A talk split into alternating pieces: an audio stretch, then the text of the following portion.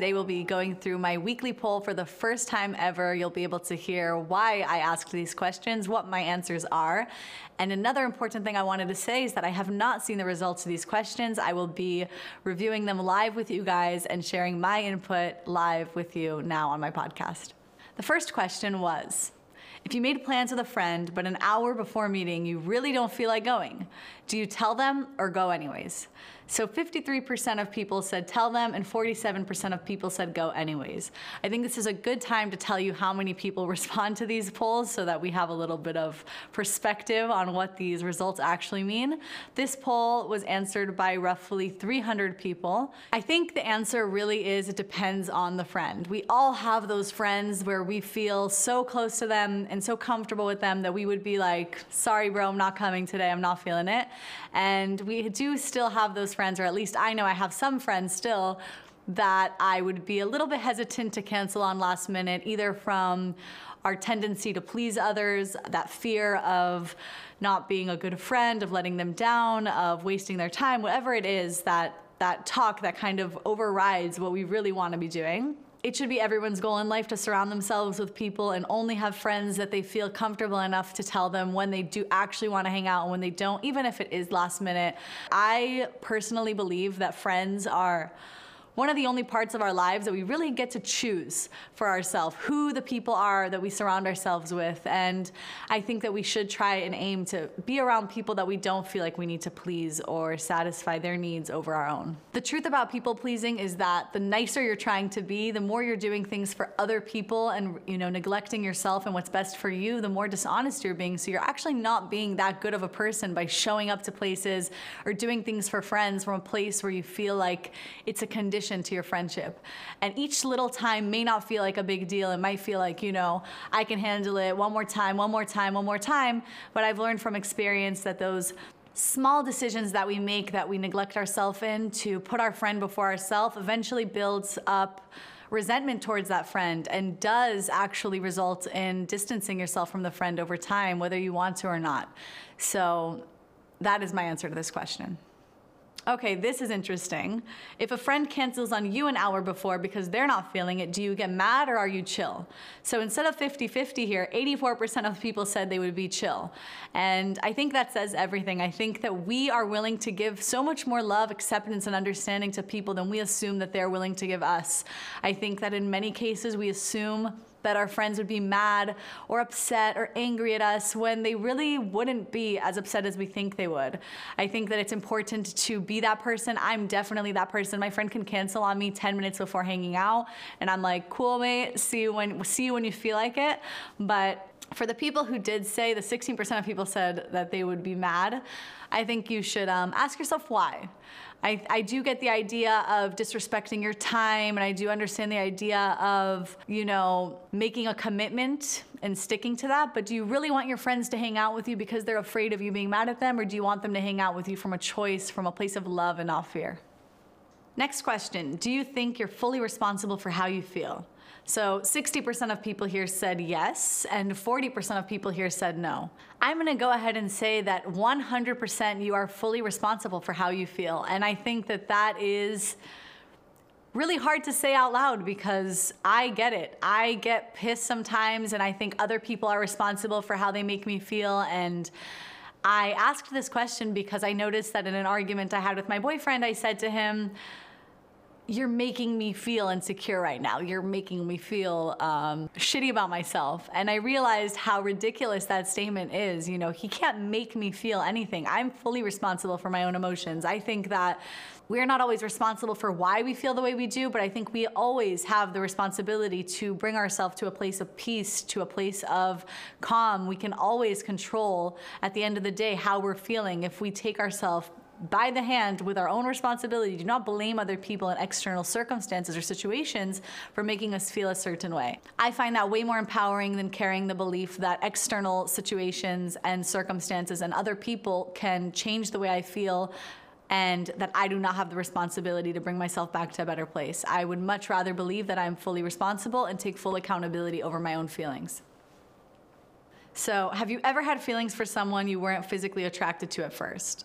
I am so happy to see that eighty-seven percent of people said yes here, because I'll be honest, I asked this question to prove something to a few of my clients. I have some male clients who I'm talking to about dating, and I see how hesitant they are and how skeptical they are to believe that women see past their height and their physical appearance, and I totally get it. I think that there are superficial people out there. I think there is a superficial aspect to dating, but from personal experience, and I try to share this with my clients, every single serious relationship I've had, and I've had four serious boyfriends, never started with physical attraction, surprisingly.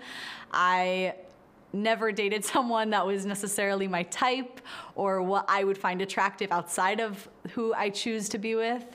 And And by asking this question, I wanted to prove that I'm not the only one who, you know, that wasn't a unique experience that I had. That's something that many people have experienced, and to kind of empower them through this question.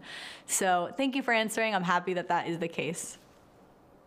So if a good friend of yours is active on social media but doesn't like, share, comment on anything that you do, is that a red flag? So thirty-six percent of people said yes, it is a red flag. sixty-four percent of people said it's not.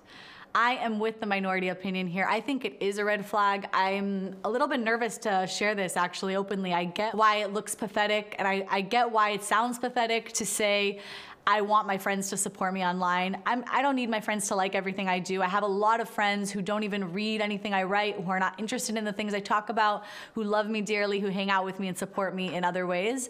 But I think that people who are active online and on social media, who are your best friends, do show their love and support in some ways, liking a picture here, commenting on something there, you know, celebrating your wins, texting you even, saying, yo, I saw what you're doing, good job, well done. I think that when someone is not doing it, it may not be deliberate, but they are conscious about it. I do think that there is a level of awareness that goes around not engaging with certain people online, and if it's your closest friends, then in my opinion, that is a red flag. If your average day was broadcasted online for everyone you know to see, would you be proud of the way you spend your time? forty-six percent of people said yes, and fifty-four percent of people said no. So I think that I wanted to get people to think about what they would change about their day to have them answer this question with a yes. And the reason why I would say yes is not because I am maximizing my productivity, I'm always doing something important, I'm always on my A game. It's actually because I think I have a really good balance of resting and taking time for myself and not letting my inner critic bully me into doing things all day long, and balancing productivity and doing what's really important and doing the things that I need to get done. I think once upon a time, I thought I have to constantly be doing. My standard for myself of what a good day looks like was so high. And I think not doing sometimes takes more effort than doing. I know many people that would find it very hard to nap in the middle of the day, in the middle of the week, or stop in the middle of their workday, have lunch, watch something on T V that puts them in a good mood, and go back into productivity. I know people that don't take breaks at all. And I think that we underestimate how hard it is to not constantly be pressured to do things that are productive. I would love for people to see how much I balance the practice of chilling and also getting things done. And I hope that some of the people who answered no here will think about it differently now that I, that I mentioned this, because I think that what we see online, what we see people showing from their days is that when they're at their best, working out, doing the things that they're most proud of. So it gives us this false idea of what a good day looks like. I think a good day is a day where you take time for yourself, where you have moments of stillness with yourself, where you feel fully charged and do the things that fully charge your batteries. And you can also get things done and be proud of yourself, and, you know, mark as many things off of your to-do list as possible, given the circumstances, the context, how you're feeling emotionally, physically, and spiritually. I think it changes on a daily basis. So I think that is what we should all be aiming for. If you're in a shitty mood, does it take you a long time to snap out of it, or can you snap out of it easily? So forty-six percent of people said easily, fifty-four percent of people said it takes them a long time. I used to be part of the second camp. It used to take me a really long time to get out of a bad mood. I feel like today I've trained myself and learning more about what our emotions really are and what we can do to control them and how we can map ourselves back to a place of peace and calm. I feel like with a lot of practice, I've come to a place where I can get out of it easily. I want to tell the people who it does take a really long time to get out of the mood that it that that is that that is available to you and that it is possible to snap out of it quickly. That doesn't mean not taking time to fully feel what you're feeling. I think that's another really important part for the people who do snap out of it easily. You always have to leave room to fully feel your emotions. The emotions that you're not letting yourself fully feel, you are suppressing, you are carrying within you, and they will appear elsewhere. So I do take time to feel sad and then I get over it. I take my time to let my anger out, but then I get over it. I try not to let myself get too carried away by the emotion. I try not to bring it in too far deep into my day or into my experience that I'm in, but I do give myself that space and then I bring myself back to a place of peace. I would love to share some of the tools of how I do that in the future. Okay. Next question, trigger warning. Here we go. If you could press a button and solve all of the problems in your life right now, would you do it? seventy-one percent of people said yes, and that's really disappointing. I don't think that we would actually want to solve all of our problems, and I know this can sound insensitive because I'm sure there are people going through very difficult things, but part of life is accepting life fully and loving life unconditionally and understanding that there is beauty in the struggle and that there is so much that our problems do offer us in a positive way, and our negative emotions offer us amazing things as well. I think that if this were real, you know, if we did have an actual button where we could solve all of our problems right now by pressing it, it would just eliminate those problems and they would reveal themselves in a different form. So I wouldn't press this button. And I'm not just saying that from a place with my current problems. I think even looking back at everything in my life and even the hardest problems I've ever faced, I don't think I would ever choose to not grow through those situations.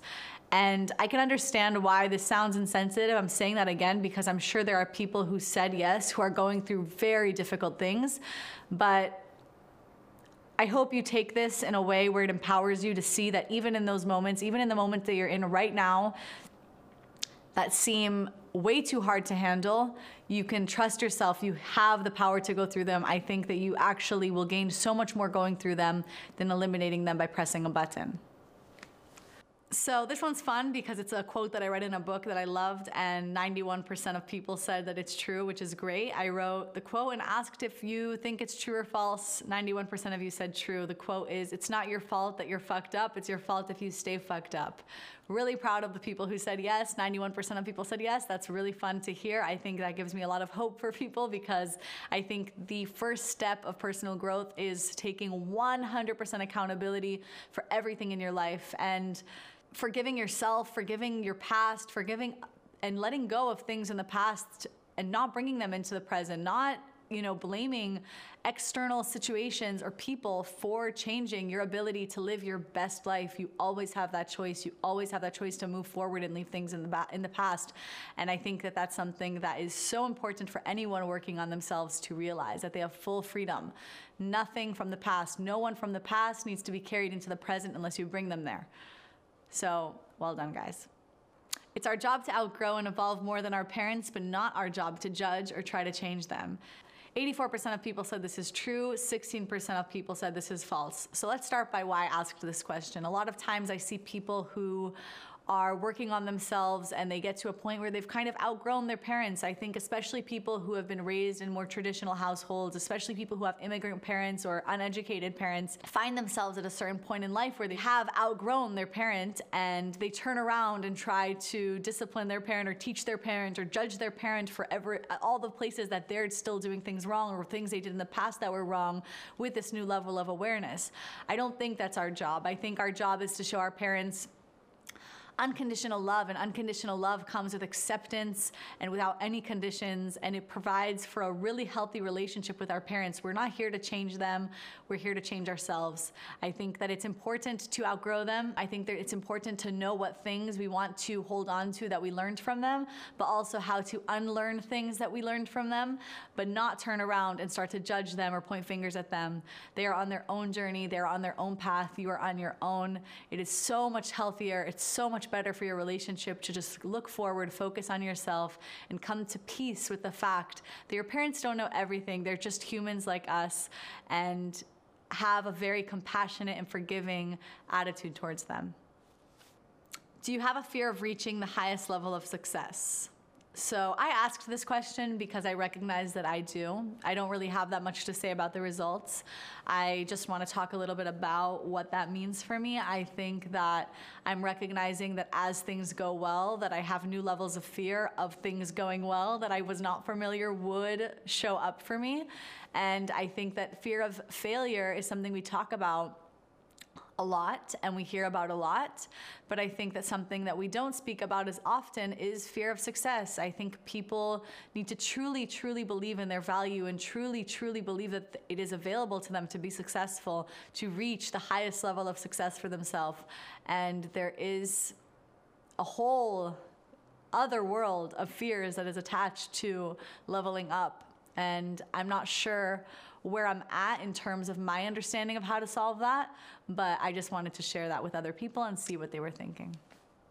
This is a follow-up question to that question. Do you feel guilty when everything in your life is going good? twenty-four percent of people said yes. seventy-six percent of people said no. So I'm really happy that seventy-six percent of people said no.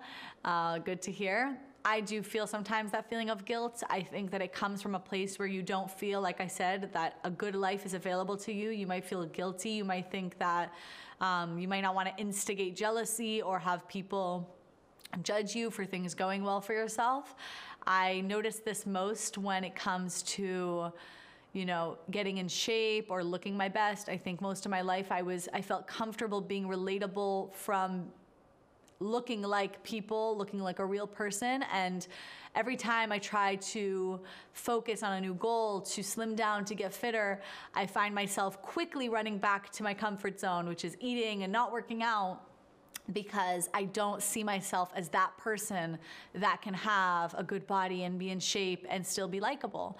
Obviously, in my example, it's a very small aspect of my life, but I think that I can see why that would be something that other people experience in other areas of their life. When things are going good, they kind of self-sabotage and take themselves back to a place where they do not feel like they deserve to feel good, um, because it might trigger other people around them, or it might be seen as a threat. And that is something that I just wanted an opportunity to talk about. Again, like I said, the question before it, these are just two things that I've been thinking about lately. Last question. If your dream or goal doesn't come true, is the journey you're on right now worth it? I love this question. I actually saw it on the story of a really good Instagram page called Pool House New York. You should follow them, it's beautiful. And eighty-seven percent of people said yes. That makes me really happy to hear. I agree. I think that, especially after watching the movie Soul, and I recommend that everyone sees it, that life is about the journey. And I think even if all of my wildest dreams don't come true, everything I'm doing right now, I can find meaning in it. I think that every step of the way is leading you closer to where you're meant to be, even if you are on a detour right now. I think at a certain point you will realize that you need to go hard, take a hard right towards where you actually need to be because you've drifted too far. But I don't think that there's any part of your journey that isn't worth it. I think at the end of the day, you have to have this certain level of faith that wherever you are right now, that is where you're meant to be, and really trust that and listen to your inner voice and let it guide you to where, you know, the end of that journey is supposed to be for you.